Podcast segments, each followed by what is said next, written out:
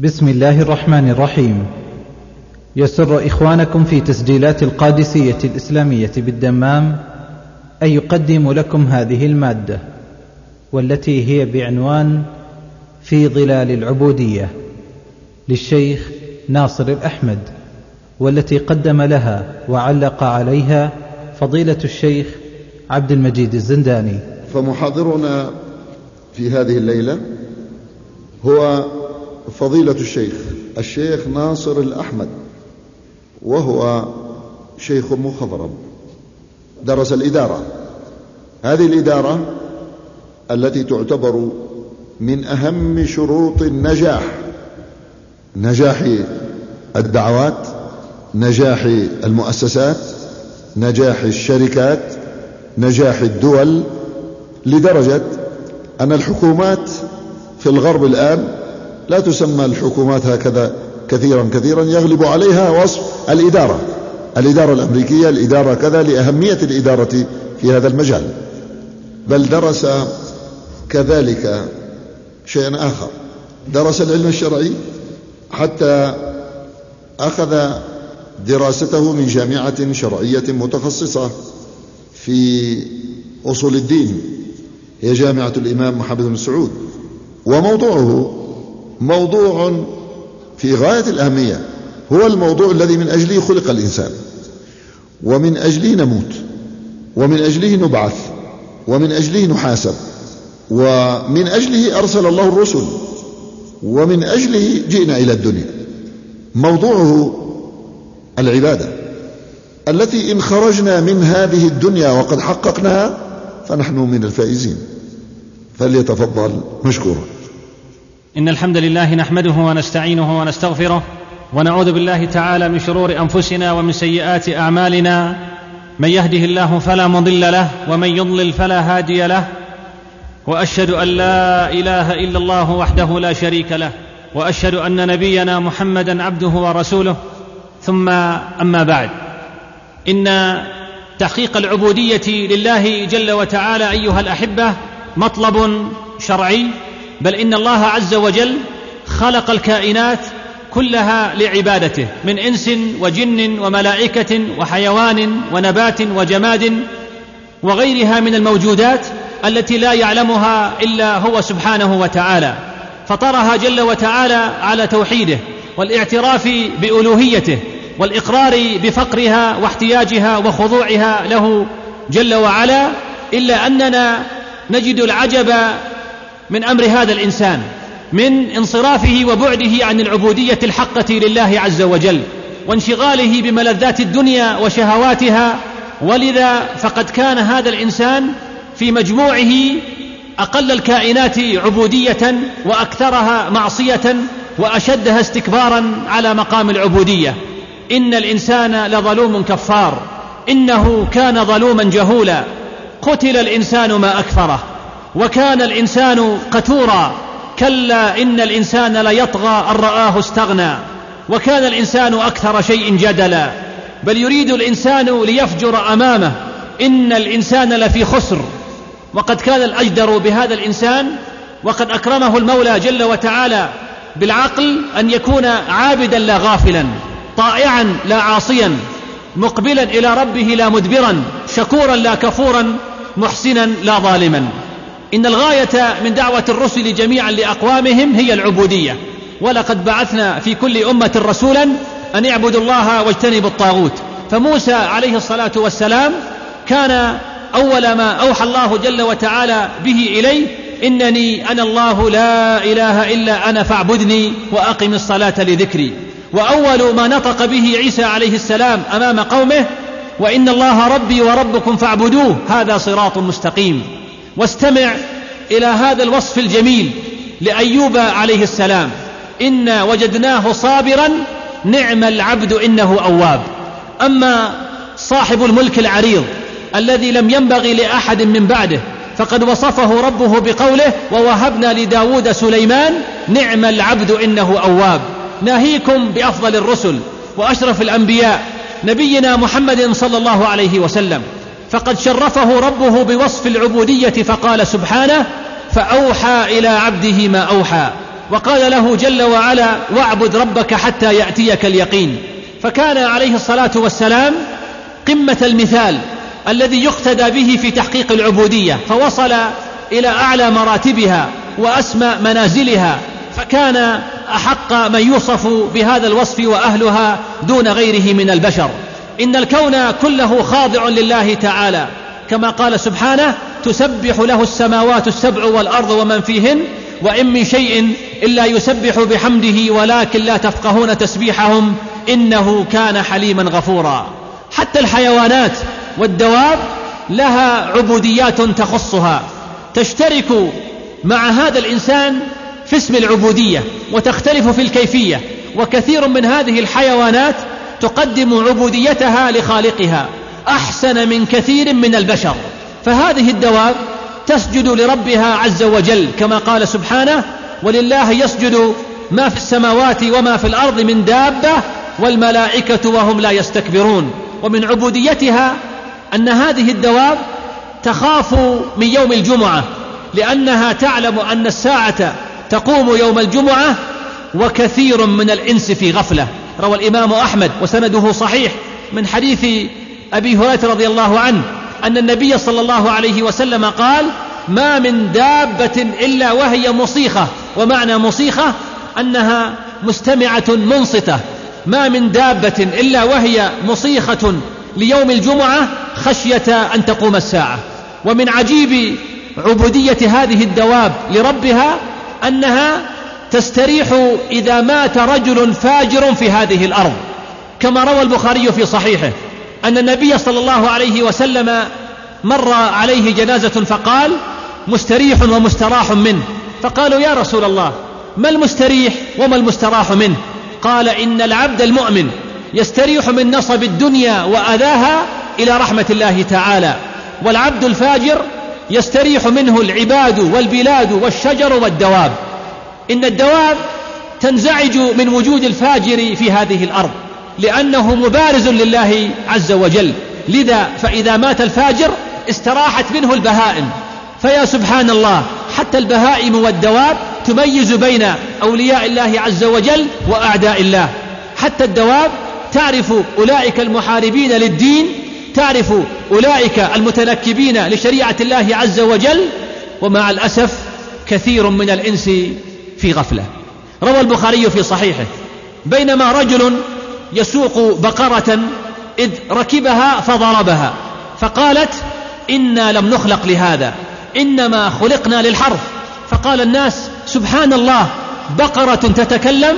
فقال عليه الصلاة والسلام فإني أؤمن بهذا أنا وأبو بكر وعمر.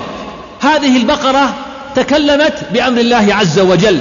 تكلمت مع هذا الرجل لكي تفهمه سوء استخدامه لها وأن هذا يتنافى مع العبودية لله وأنها لا تضرب بدون مبرر وأنها إنما خلقت للحرث ونحوه وأنها تؤدي العبودية التي أمرت بها. ومن عبوديات الدواب أيضا الحيتان. روى ابن ماجة في سننه قول النبي صلى الله عليه وسلم إنه ليستغفر للعالم من في السماوات ومن في الأرض حتى الحيتان في البحر. وفي رواية الترمذي إن الله وملائكته وأهل السماوات والأرض حتى النملة في جحرها وحتى الحوت ليصلون على معلم الناس الخير. إن الحيتان في البحر أيها الأحبة والنملة في جحرها يقدرون فضل العلماء ويقدرون فضل الدعاة والمصلحين وطلاب العلم ومعلم الناس الخير. ورواية ابن ماجه تشعر بأن كل الكائنات علويها وسفليها حيوانها ونباتها وجمادها تقدر منزلة أهل العلم وأهل الدعوة والحريصين على مصالح الناس ومعلم الناس الخير فهي تستغفر لهم وكثير من الإنس مع الأسف في غفلة عن علمائهم وعن دعاتهم وعن مشايخهم وعن معلمي الخير فيهم والله المستعان. ومن صور عبودية الدواب العجيبة عبودية الذئب. روى الإمام أحمد بسند صحيح من حديث أبي سعيد رضي الله عنه قال عد الذئب على شاة فأخذها فطلب فانتزعها منه فأقع الذئب على ذنبه. قال ألا تتق الله؟ تنزع مني رزقا ساقه الله إلي؟ فقال يا عجبي ذئب مقع على ذنبه يكلمني كلام الإنس؟ فقال الذئب ألا أخبرك بأعجب من هذا؟ محمد صلى الله عليه وسلم بيثرب يخبر الناس بأنباء ما قد سبق. يقول راوي الحديث قال فأقبل الراعي يسوق غنمه حتى دخل المدينة فزواها إلى زاوية من زواياها ثم أتى النبي صلى الله عليه وسلم فأخبره فأمر النبي عليه الصلاة والسلام مباشرة بأن ينادى بأن الصلاة جامعة فاجتمع الناس ثم خرج فقال للراعي أخبرهم فأخبرهم فقال النبي صلى الله عليه وسلم صدق والذي نفسي بيده. كلمة فقط. فهمتم المعجزة؟ لما وقعت المعجزة دعا النبي الصحابة لسماع هذه المعجزة.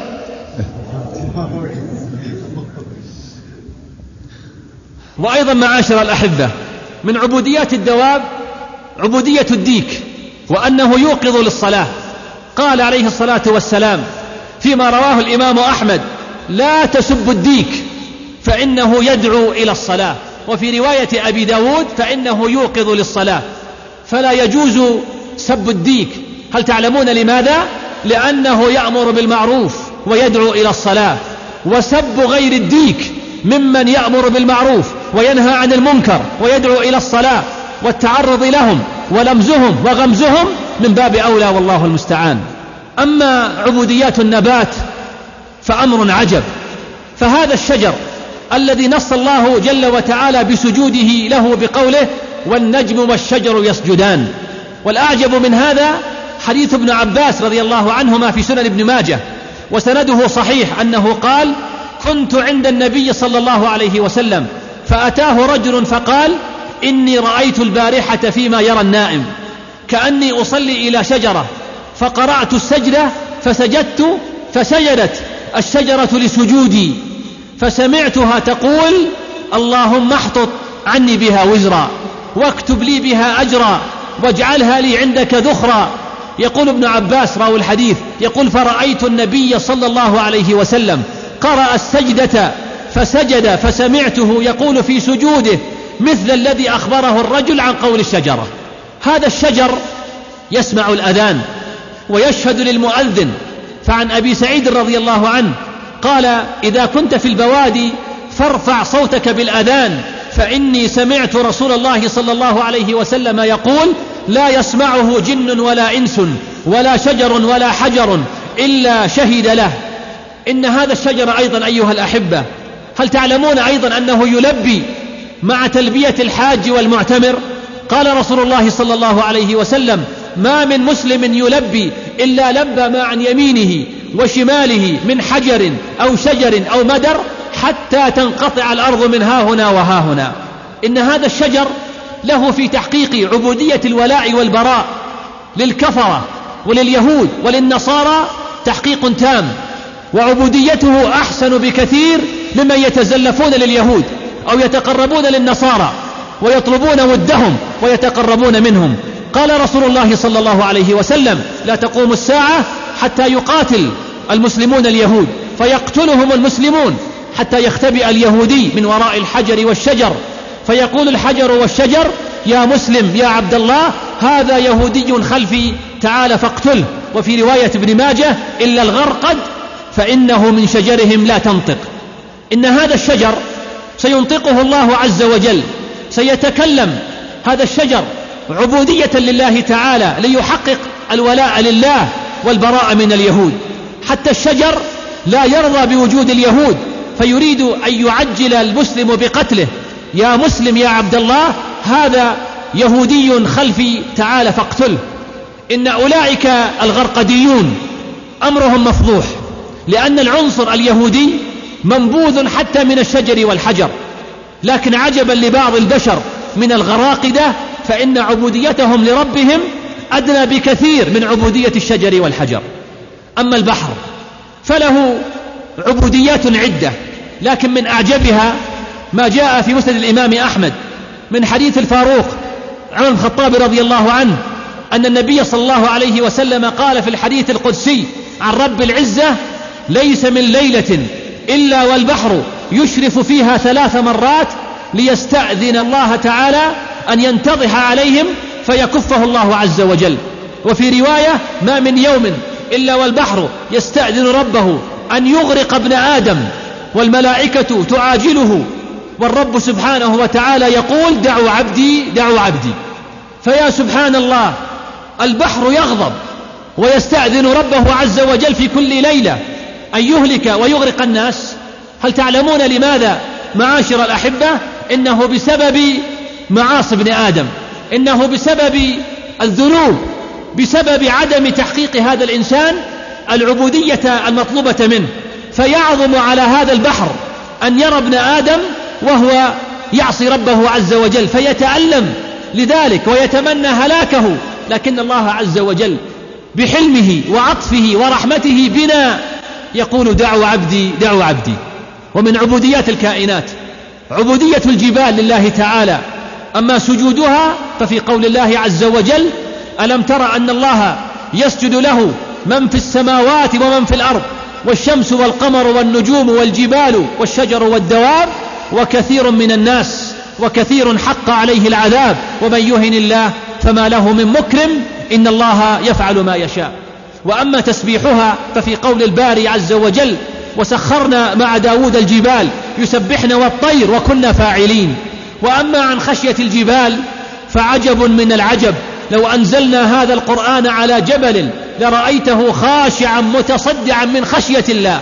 وتلك الأمثال نضربها للناس لعلهم يتفكرون. فالجبال مع صلابتها وقسوتها تخشع لله عز وجل ومع الأسف وكثير من الإنس في غفلة. قال ابن القيم رحمه الله تعالى بعدما ذكر حكمة الله عز وجل في خلق الجبال قال في كلام نفيس جميل أنقل بعضه.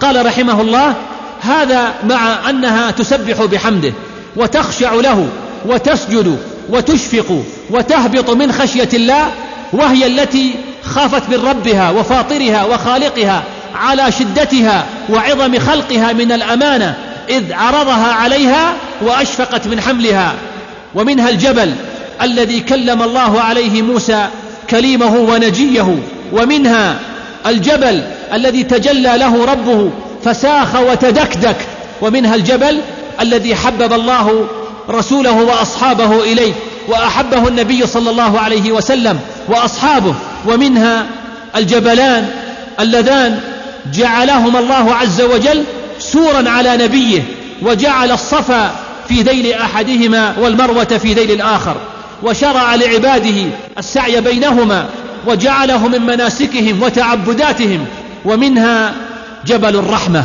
المنصوب عليه ميدان عرفات فلله كم به من ذنب مغفور وعثرة مقالة وزلة معفو عنها وحاجة مقضية. إلى أن قال رحمه الله في آخر كلامه قال ومنها جبل حراء الذي كان رسول الله صلى الله عليه وسلم يخلو فيه بربه وهو الجبل الذي فاض منه النور على أقطار العالم. فسبحان من اختص برحمته من شاء من الجبال والرجال. هذا وإنها لتعلم أن لها موعدا ويوما تنسف فيه نسفا وتصير كالعهن فهي مشفقة من هول ذلك الموعد فهذا حال الجبال. والكلام لا يزال لابن القيم رحمه الله. يقول فهذا حال الجبال وهي الحجارة الصلبة وهذه رقتها وخشيتها وتدكدكها من جلال ربها وعظمته وقد أخبر عنها فاطرها وباريها أنه لو أنزل عليها كلامه لخشعت ولتصدعت من خشية الله. فيا عجبا من مضغة لحم أقسى من هذه الجبال تسمع آيات الله تتلى عليها ويذكر الرب عز وجل فلا تلين ولا تخشع. انتهى كلامه رحمه الله. ثم هذه الرياح التي نشعر بها ولا نراها. قد نستغرب من شأنها حين نعلم أن لها إدراكا خاصا يليق بها. هذه الرياح إنما كانت مسخرة لسليمان عليه الصلاة والسلام. كما قال تعالى فسخرنا له الريح تجري بأمره رخاء حيث أصاب. ومن عجيب عبودية هذا المخلوق أنها هاجت في يوم من الأيام لموت منافق.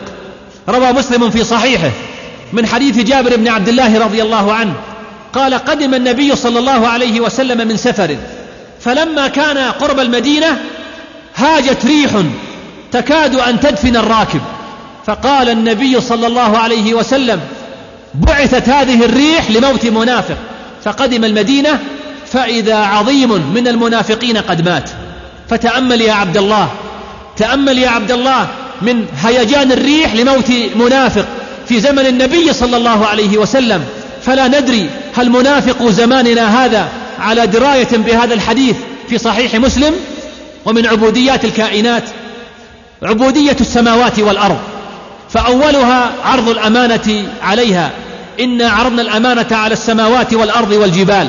فأبين أن يحملنها وأشفقن منها وحملها الإنسان إنه كان ظلوما جهولا. ثم إنهما مطيعان لربهما تمام الطاعة. ثم استوى إلى السماء وهي دخان فقال لها وللأرض ائتيا طوعا أو كرها. قالتا أتينا طائعين. ومن عجيب عبوديتهما أنهما لا يرضون بالشرك. فبعدما نسب النصارى الولد إلى الله وقالوا إن عيسى ابن الله فما أن سمعت السماوات والأرض. ذلك الافتراء الكاذب. حتى كادت تهد هدا. قال عز وجل تكاد السماوات يتفطرن منه وتنشق الأرض وتخر الجبال هدا أن دعوا للرحمن ولدا. وما ينبغي للرحمن أن يتخذ ولدا. بل والأعجب في عبوديتهما هو بكاء السماوات والأرض على فراق المؤمنين الصالحين. إذا ماتوا أولئك الصالحين المؤمنين فإن الأرض والسماوات تبكي عليهما. قال الله تعالى فما بكت عليهم السماء والأرض. إنهما لا يبكيان على الكفار ولا على المنافقين ولا على المحاربين لشريعة الله عز وجل بل يبكيان على فراق المؤمن الصالح لهذه الدنيا. والأعجب من ذلك أن الأرض هذه الأرض أيها الأحبة هل تعلمون أنها لا تقبل أجساد بعض المنافقين للدفن فيها فكلما دفنوا لفظتهم عن أنس بن مالك رضي الله عنه قال كان منا رجل من بني النجار قد قرأ البقرة وآل عمران وكان يكتب للنبي صلى الله عليه وسلم فانطلق هاربا حتى لحق بأهل الكتاب. قال فعرفوه قالوا هذا يكتب لمحمد فأعجبوا به فما لبث هذا الرجل أن قصم الله عنقه فيهم فمات. فحفروا له فواروه في التراب فأصبحت الأرض قد نبذته على وجهها. ثم عادوا فحفروا له فواروه فأصبحت الأرض قد نبذته على وجهها فتركوه منبوذا. إن هذه الأرض التي نمشي عليها ونطعها بأقدامنا سيأتي عليها يوم تحدث أخبارها. وهذا أيضا من عبوديتها لله عز وجل وتقول بأن فلان ابن فلان فعل كذا وكذا في يوم كذا وكذا بأن ربك أوحى لها وقد يوحي لها ربها بألا تقبل أجساد أصناف من البشر لجرائم فعلوها على ظهرها وقد تقبلهم الأرض فتشتعل عليهم نارا وهم في بطنها فكما أن الله عز وجل قد حرم على هذه الأرض أن تأكل أجساد الأنبياء وهذه من عبوديتها فقد يأمرها عز وجل فتفتك ببعض الناس وهم في بطنها جزاء لهم على أعمالهم. فلينتبه هذا الإنسان من هذه الأرض وليعمل عليها خيرا وليتجنب وليترك محارم الله وليحقق عبوديته لمولاه على ظهرها.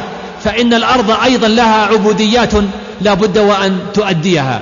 هذه معاشر الأحبة بعض صور العبوديات لبعض المخلوقات غير بني آدم.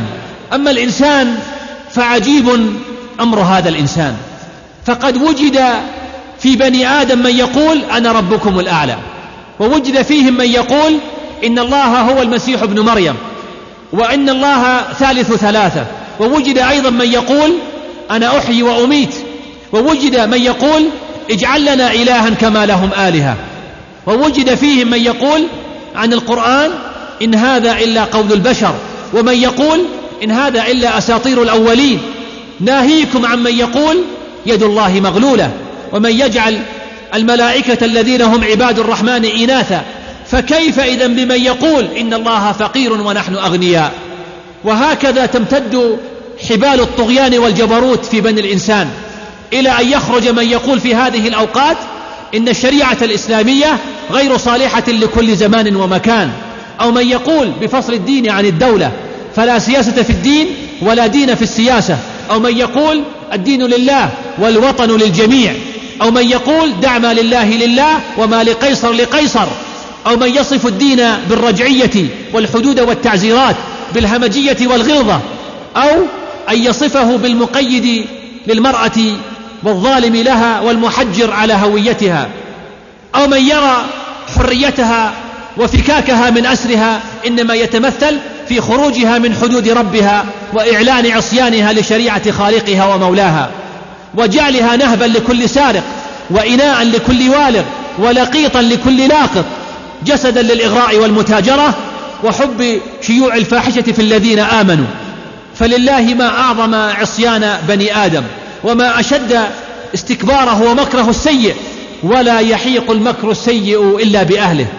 ويؤكد الباري جل شأنه حقيقة عصيان بعض بني آدم من بين سائر المخلوقات واستنكافهم أن يكونوا عبيدا لله الذي خلقهم وفطرهم. فقال سبحانه ألم ترى أن الله يسجد له من في السماوات ومن في الأرض؟ والشمس والقمر والنجوم والجبال والشجر والدواب وكثير من الناس وكثير حق عليه العذاب ومن يهن الله فما له من مكرم إن الله يفعل ما يشاء فدل على أن أكثر بني آدم عصاة مستكبرون ضالون وإن تطع أكثر من في الأرض يضلوك عن سبيل الله وقليل من عبادي الشكور وما أكثر الناس ولو حرصت بمؤمنين ومع هذا فهناك من بني آدم من ارتفع وصعد في سلم العبودية كل بحسب ما قدم. فمن الناس من وصل إلى مراتب الصالحين ومن الناس من وصل إلى مراتب الشهداء ومن الناس من وصل إلى مراتب الصديقين. وبين هذه المراتب مراتب ومراتب لا يحصيها إلا الله. وهناك السابقون السابقون. أولئك المقربون وهناك أصحاب اليمين وما أدراك ما أصحاب اليمين. وقد أعد الله جل وتعالى لكل قسم من هذه الأقسام من الجزاء والنعيم ما يناسبه. إن مراتب العباد أيها الأحبة في درجات العبودية كثيرة لا يحصيها إلا رب العباد. فأولى مراتب العبودية مرتبة الرسالة والنبوة وهي أعلاها وأصحابها هم المصطفون كما قال تعالى الله يصطفي من الملائكة رسلا ومن الناس. وقال سبحانه قل الحمد لله وسلام على عباده الذين اصطفى. فالنبوة والرسالة بالاصطفاء والأنبياء والرسل أيضا متفاوتون فيما بينهم فبعضهم أفضل من بعض. كما قال تعالى تلك الرسل فضلنا بعضهم على بعض منهم من كلم الله ورفع بعضهم درجات. في مقدمتهم أولو العزم من الرسل ثم عامة الرسل ثم عامة الأنبياء. وقد قاموا جميعا بالعبودية لله تعالى حق قيام وكانوا قدوة لأقوامهم في حياتهم وبعد مماتهم. المرتبة الثالثة مرتبة العلماء. وهؤلاء لهم في سلم العبودية حظ وافر لأنهم الذين يحملون أمانة العلم ويحفظون دين الله عز وجل من الضياع ويبلغونه للناس ويعظمونهم ويأمرونهم وينهونهم. العلماء هم الذين يعلمون الجاهل. العلماء هم الذين يقومون بالذب عن دين الله عز وجل بالرد على المبتدعة وأهل الأهواء. العلماء هم الوارثون الأنبياء وهم الراسخون في العلم. قضوا زهرة حياتهم وصفوة شبابهم في حلق العلم وبين مجلدات الكتب أسهروا ليلهم وقضوا نهارهم في حفظ المتون وقراءة الشروح. في الوقت الذي كان غيرهم يقضون أوقاتهم في متاع الدنيا جدوا واجتهدوا حتى وصلوا إلى هذه المرتبة. ففضلهم عظيم ومنزلتهم عالية. إنما يخشى الله من عباده العلماء فحقهم علينا كبير. فنسأل الله جل وتعالى أن يحفظهم وأن يطيل في أعمارهم. من للناس إذا ذهب العلماء؟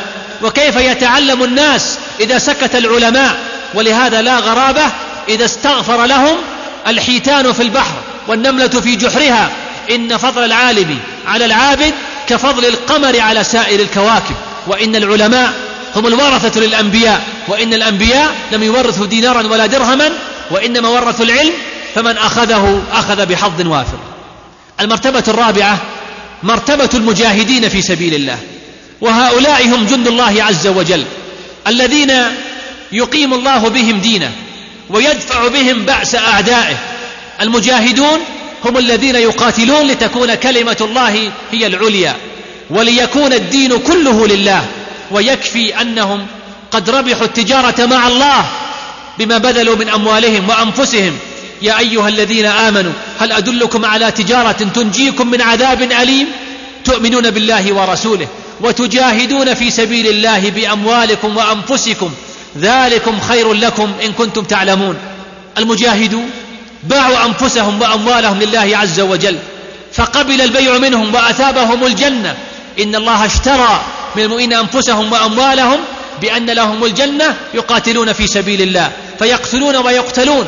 وعدا عليه حقا في التوراة والإنجيل والقرآن ومن أوفى بعهده من الله فاستبشروا ببيعكم الذي بايعتم به وذلك هو الفوز العظيم. روى البخاري في صحيحه. حديث أبي هريرة رضي الله عنه. قال قال رسول الله صلى الله عليه وسلم إن في الجنة مئة درجة. أعدها الله للمجاهدين في سبيل الله. ما بين الدرجتين كما بين السماء والأرض. وكيف لا يكون للمجاهدين هذه المنزلة وهذه الدرجات؟ وهم كلما نادى المنادي لبوا وأقبلوا. يسيرون إلى الأعداء والطير فوقهم له القوت من أعدائهم وله النصر فبأس يذيب الصخر من حر ناره ويطفي له بالماء من نجس الصخر. شباب إذا لاقى العدو ظننتهم أسود الشرى عنت لهم الأم والعفر ترى كل شهم في الوغى مثل سهمه نفوذا فما يثنيه خوف ولا كثر. هم الأسد من بيض الصوارم والقنا لهم في الوغى الناب الحديدة والظفر. يرون لهم في القتل خلدا فكيف باللقاء؟ لقوم قتلهم عندهم عمر إذا استغلقت شم الحصون فعندهم مفاتحها بيض مضاربها حمر. هنيئا لأصحاب هذه المرتبة فهم حقا رجال الأمة في هذا الميدان وهم الفرسان وهم الشجعان. يقول النبي صلى الله عليه وسلم من لم يغزو ولم يحدث نفسه بالغزو مات على شعبة من النفاق وقال صلى الله عليه وسلم من سأل الله الشهادة بصدق بلغه الله منازل الشهداء وإن مات على فراشه. المرتبة الخامسة من مراتب العبودية مرتبة أهل الإيثار والصدقة والإحسان إلى الناس باختلاف حاجاتهم ومصالحهم في تفريج الكروبات ودفع الضرورات وتسهيل المهمات هؤلاء رغبوا فيما عند الله وآمنوا بأن ما ينفقونه من الأموال لا ينقص مما عندهم بل يزداد وأنه ما نقص مال من صدقة. يستشعرون قول الباري عز وجل مثل الذين ينفقون أموالهم في سبيل الله كمثل حبة أنبتت سبع سنابل في كل سنبلة مئة حبة والله يضاعف لمن يشاء والله واسع عليم.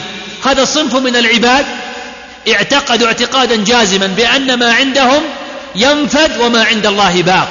وأن ما ينفقونه ليس مالهم وإنما هو مال الله جعله في أيديهم واستخلفهم فيها لينظر كيف يعملون وكيف يتصدقون وعلى أي طريقة يتصرفون وينفقون إذا سمعوا عن بناء مسجد تسابقوا وإذا سمعوا بأرملة أو مسكينة تدافعوا وإذا علموا بمشروع خيري بذلوا فهنيئا لهم. تساووا مع الناس في أداء الواجبات وزادوا على الناس بما أنفقوا رغبة فيما عند الله لا يريدون من أحد جزاء ولا شكورا. فهل أنت من هؤلاء يا عبد الله؟ المرتبة السادسة مرتبة الدعاة إلى الله عز وجل. هؤلاء طلبة علم ودعاة خير وإصلاح. هداهم الله جل وتعالى لطريق الخير والاستقامة. في زمن كثرت فيه المغريات وعمت فيه الفواحش والمنكرات فحفظهم الله عز وجل.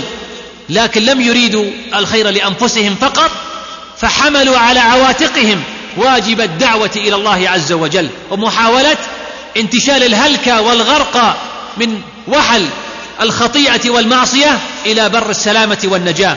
فانتشروا في أوساط الناس. يعلمون ويرشدون من لا يصلي بينوا له خطورة ترك الصلاة ومن لا يزكي وضحوا له حكم الزكاة. من ابتلي بالمسكرات والمحرمات حاولوا تخليصه مما هو فيه بتعظيم حرمات الله في قلبه. من كان مقصرا كملوا نقصه من تعثر أقالوا عثرته. كل ذلك بالحكمة والإرشاد الحسن والأسلوب الأمثل. يلقون درسا هنا محاضرة هناك يوزعون كتيبا هنا شريطا هناك. همهم هداية الناس اقتطعوا من أوقاتهم من راحاتهم من رواتبهم. في سبيل الدعوة. خلت نفوسهم من حظ نفوسهم. صدق فيهم قول ذلك الشاعر الذي قال لهم خلف أرض الصين في كل ثغرة إلى سوسها الأقصى وخلف البرابر رجال دعاة لا يفل عزيمهم تسلط جبار ولا كيد ماكر. إذا قال مروا في الشتاء تطوعوا وإن كان صيف لم يخف شهر ناجر. بهجرة أوطان وبذل وكلفة وشدة أخطار وكد المسافر فأنجح مسعاهم وأثقب زندهم وأروى بثلج للمخاصم قاهر وأوتاد أرض الله في كل بلدة وموضع فتياها وعلم التشاجر تراهم كأن الطير فوق رؤوسهم على عمة معروفة في المعاشر وسيماهم معروفة في وجوههم وفي المشي حجابا وفوق الأباعر. فنسأل الله جل وتعالى أن يحشرنا في زمرتهم بحبنا لهم وإن لم نعمل مثل أعمالهم. فالمرء كما قال النبي صلى الله عليه وسلم مع من أحب. المرتبة السابعة من مراتب عباد الله في درجات العبودية مرتبة أولئك الصالحين الذين قاموا بفرائض الله وازدادوا عليها بالنوافل بما فتح الله تعالى عليهم. فمنهم المكثر من الركوع والسجود ومنهم المكثر من قراءة القرآن ومنهم المكثر من الصوم ومنهم الذاكرون ومنهم الصابرون. فهؤلاء جاهدوا أنفسهم في تكثير الحسنات ومحو الزلات فهم حقا أهل الربح والخيرات. إذا عمل أحدهم خطيئة تاب وأناب. هم أهل قول الله تعالى تتجافى جنوبهم عن المضاجع وقوله عز وجل كانوا قليلا من الليل ما يهجعون. وقوله تعالى في الحديث القدسي من عاد لي وليا فقد آذنته بالحرب وما تقرب إلي عبدي بشيء أحب إلي مما افترضته عليه ولا يزال عبدي يتقرب إلي بالنوافل حتى أحبه. فإذا أحببته كنت سمعه الذي يسمع به وبصره الذي يبصر به ويده التي يبطش بها ورجله التي يمشي بها وإن سألني لأعطينه ولئن استعاذني لأعيذنه أين هؤلاء في زماننا هذا؟ إنهم أعز وجودا من الكبريت الأحمر كما يقال. فنسأل الله عز وجل أن يرحمنا برحمته.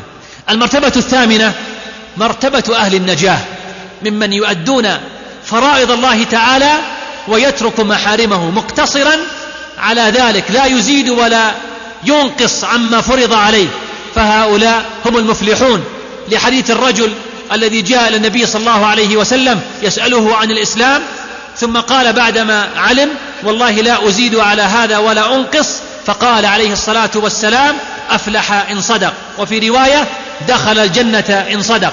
فالنجاة في أداء الفرائض من الصلوات المفروضة والزكاة والصوم وحج البيت للمستطيع واجتناب المحارم وعدم الوقوع فيها فإن أصاب من الصغائر شيئا كفرت عنه الحسنات التي يقوم بها لقول الله تعالى وأقم الصلاة طرفي النهار وزلفا من الليل إن الحسنات يذهبن السيئات.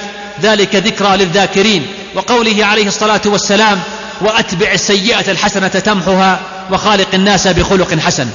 المرتبة التاسعة والأخيرة مرتبة الذين أسرفوا على أنفسهم. فهؤلاء أدوا ما افترض الله جل وتعالى عليهم لكنهم غشوا معاصي وكبائر وفعلوا ما نهى الله عنه. هؤلاء أدوا جانبا من العبودية وفرطوا في جانب يتوبون من معاصيهم من وقت لآخر. لكن غواية الشيطان لهم دائمة وقلوبهم إليها مائلة فهم ظالمون لأنفسهم فيما يقعون فيه من الذنوب. لكنهم يسمعون قول الله تعالى يا أيها الذين آمنوا توبوا إلى الله توبة نصوحا فتميل قلوبهم إلى التوبة والرجوع إليه سبحانه وتعالى. هذه أيها الأحبة بعض مراتب العباد في سلم العبودية وهي ليست على سبيل الحصر ولا أيضا مرتبة على الأولوية بل هي نماذج لكي تفتح لنا بعض آفاق فينظر كل واحد منا موقعه ضمن هذه المجموعات هل هو من أهل النجاة أم من الدعاء أم من أهل الإنفاق في سبيل الله والبذل والصدقة؟ أم من عباد الله الصالحين قوام بالليل صوام بالنهار وما بينهما ذاكر مستغفر مسبح؟ أم أقرب ما يناسبني أنا وأنت والله المستعان من أولئك الذين أسرفوا على أنفسهم. العبودية قضية حتمية لا فكاك للإنسان منها بحال من الأحوال وهي حاصلة في واقع الناس حصولا محققا في كل زمان. وفي كل مكان هي حتمية لأن في الإنسان فقرا وضعفا وهو بين حالين لا ثالث لهما.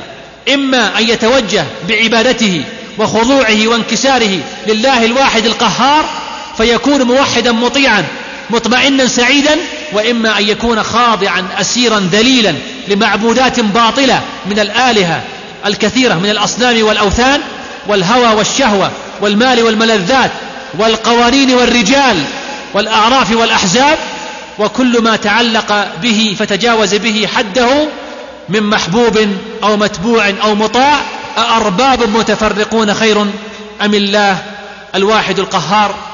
فأسأل الله عز وجل أن يرحمنا برحمته والحمد لله أولا وآخرا وظاهرا وباطنا ولعل مسك هذا الختام أجعله لفضيلة شيخنا الشيخ عبد المجيد حفظه الله تعالى لعله يتحفنا حفظه الله تعالى ويختم لنا هذا المجلس بجميل كلامه وعلمه. بارك الله فيه. جزاك الله خيرا وبارك الله فيك. وإذا كنت قد طلبت مني هذا فإني أطلب منك مشكورا أن تجيب على أسئلة الذين استمعوا إليك. يقول السائل هل المخلوقات غير الجن والإنس مثل الشجر والحجر والشجر وما ذكرت أمثلة. هذه أمثلة فقط أنا ذكرتها وإنما كل الكائنات وكل المخلوقات إنما هي تسبح لله جل وتعالى وتعبده العبودية التي تخصها. ما ذكرت أيها الأحبة فقط نماذج نماذج وصور وإنما المخلوقات كلها تسبح الله عز وجل ولها عبوديات تخصها. أيضا ما ذكرت من مراتب سواء كانوا من العلماء أو المجاهدين أو الدعاء. أو المنفقين أيضا هذه نماذج فقط وإنما مراتب العباد أكثر من هذا بكثير فقط كما ذكرت كي تفتح آفاقا لأذهاننا والله المستعان. يقول أرجو أن ترشدنا على كتاب يستفاد منه في هذا الموضوع. هناك كتاب أظنه رسالة ماجستير لأحد الفضلاء اسمه عبودية الكائنات. لعلي أنا استفدت منه الشق الأول من المحاضرة أخذته من هذا الكتاب. يقول ما اسم الرجل الذي كلمه الذئب؟ الرواية كما جاءت أنه رجل ولم تذكر لنا اسم هذا الرجل. وهذا كثير في أحاديث النبي صلى الله عليه وسلم أنه جاء رجل وذهب رجل وكلم فلان وفلان. يعني لا يلزم في كل نص أن يذكر أسماء الذين يأتي ذكرهم في مرويات الحديث. فهذا الرجل ذكر أنه رجل من الصحابة لكنه لم يذكر اسمه. يقول ما الكتاب الذي نقلت منه كلام ابن القيم؟ كلام ابن القيم نقلته من كتاب آه، طريق الهجرتين. يقول أن العلماء قد يتعرضون للأذى والشتم والاتهام. نعم أصلا هم أتباع الأنبياء. إذا كان الأنبياء والرسل قد أوذوا وضربوا وشتموا بل قتلوا قتل بعض الأنبياء فكيف بالعلماء؟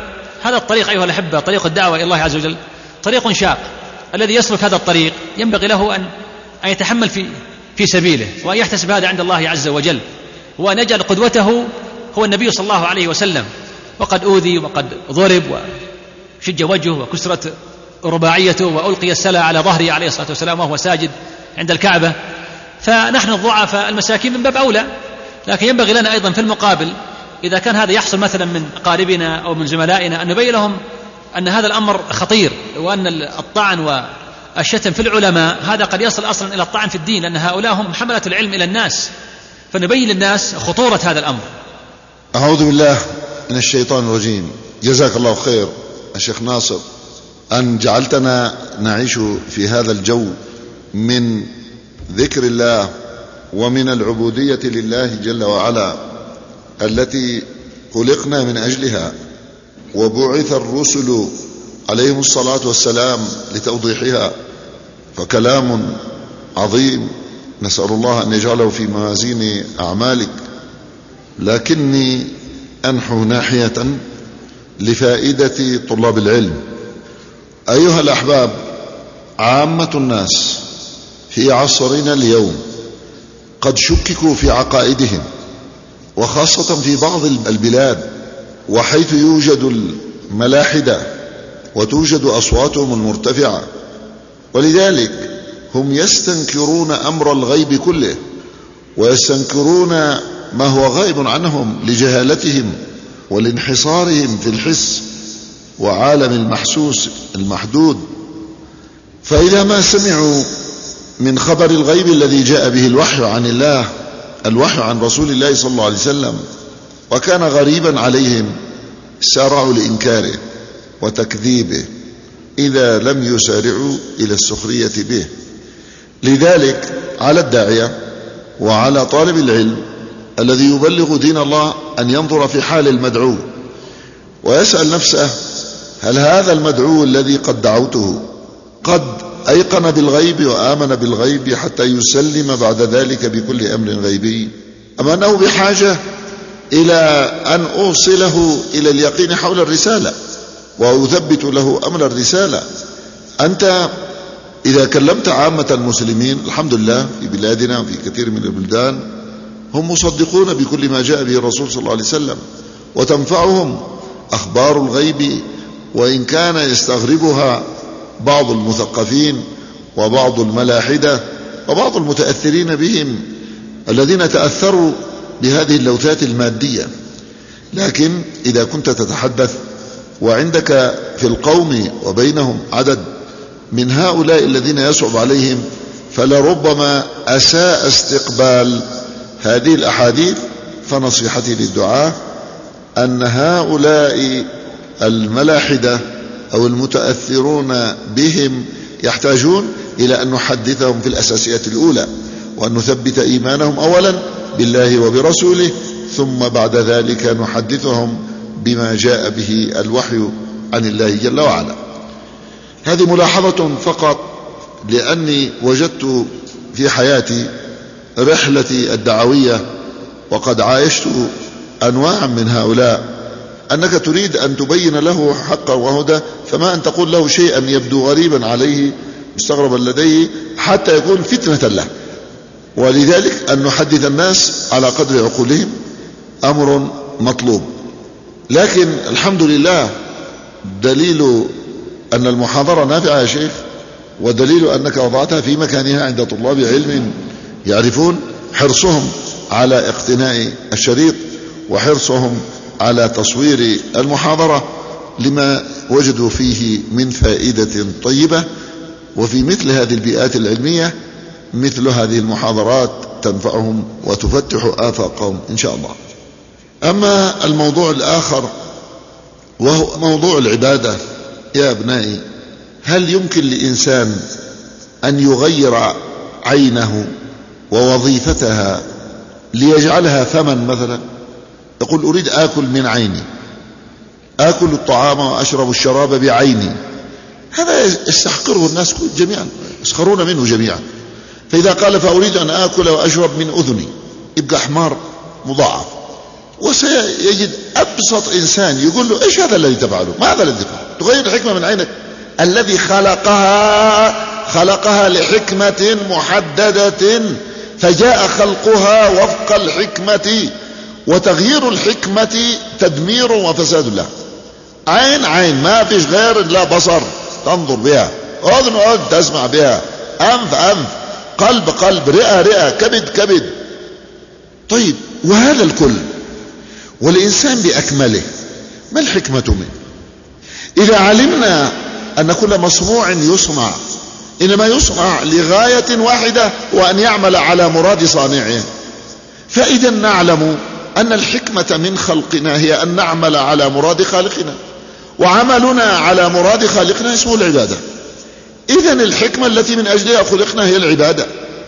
وتغيير العبادة وتغيير هذه الحكمة ينطوي على فساد كبير وجهالة كبيرة وانحراف هائل.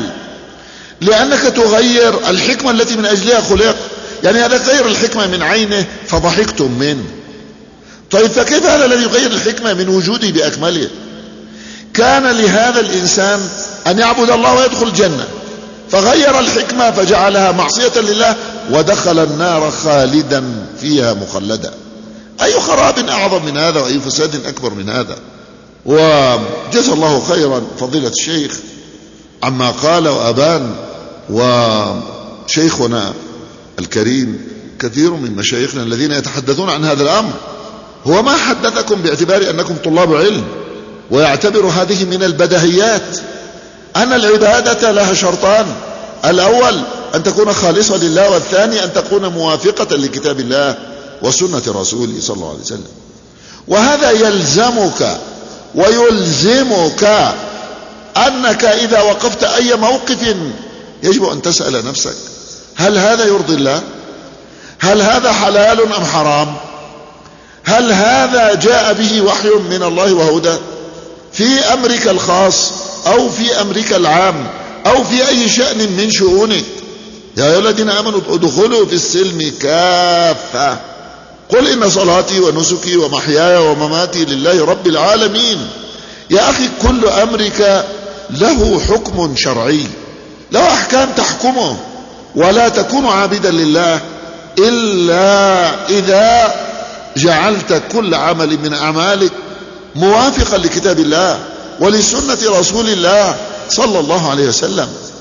أما أن تتوهم من نفسك أشياء يعني هذاك توهم أنه خلق على كيفه يعني ما خلق للعبادة فهو يجعل له أهدافا في حياته ويجعل له مقاصد من وجوده غير التي بينها الله. هذا نوع آخر يقول أي صحيح أنا خلقت لعبادة الله لكن أنا الذي سأتخذ الأمور وفق مصالحي ووفق شهواتي ورغباتي وخلاص ولا يلزمني أن أسأل هل هذا حلال أم حرام هل هذا مما جاء به الهدى أم من الأمر الذي جاء الهدى ينهى عنه. لذلك الأمر أن نستقيم في كل شأننا وفي كل أمرنا على هدى الله. قلنا اهبطوا منها جميعا فإما يأتينكم مني هدى. فمن تبع هداي فلا خوف عليهم ولا هم يحزنون. طيب إذا جاءك عندك مشكلة تعقدت عليك وأصبحت معقدة مسألة سياسية مسألة اقتصادية مسألة اجتماعية مسألة علمية مسألة تعليمية مسألة فكرية مسألة مسألة يعني دق عليك أمرها واشكل عليك. ما عرفت وجه الحلال من الحرام؟ يا أخي سل العلماء. العلماء ورثة الأنبياء. العلماء السؤال للأنبياء السؤال للأنبياء يوم وجودهم وحياتهم ومن بعدهم ورثتهم. والله يقول فاسألوا أهل الذكر إن كنتم لا تعلمون. هؤلاء هم حجة الله علينا. حجة الله علينا لأن الله أوجدهم بيننا ليبينوا لنا هدى الله. وأنتم يا أيها الأبناء الأحبة قد اجتمعتم في هذه الجامعة تريدون أن تطلبوا العلم. فأنتم سرج هذه الأمة غدا إن شاء الله. وأنتم حملة النور إليها غدا بإذن الله. لذلك يجب عليكم أن تحرصوا حرصا شديدا على العلم وعلى التحصيل العلمي وعلى التدقيق في كل المسائل الصغيرة والكبيرة. حتى تفهموا هدى الله وحتى تبينوا للناس إذا سألوكم واستفتوكم. أن تبينوا لهم الحلال والحرام والهدى والضلال. والحق والباطل. لماذا؟ لكي يحققوا عبوديتهم لله. ليدخلوا الجنة ليفوزوا. أسأل الله أن يوفقنا وإياكم أجمعين أن يجعلنا وإياكم من أوليائه وأحبابه وأنصاره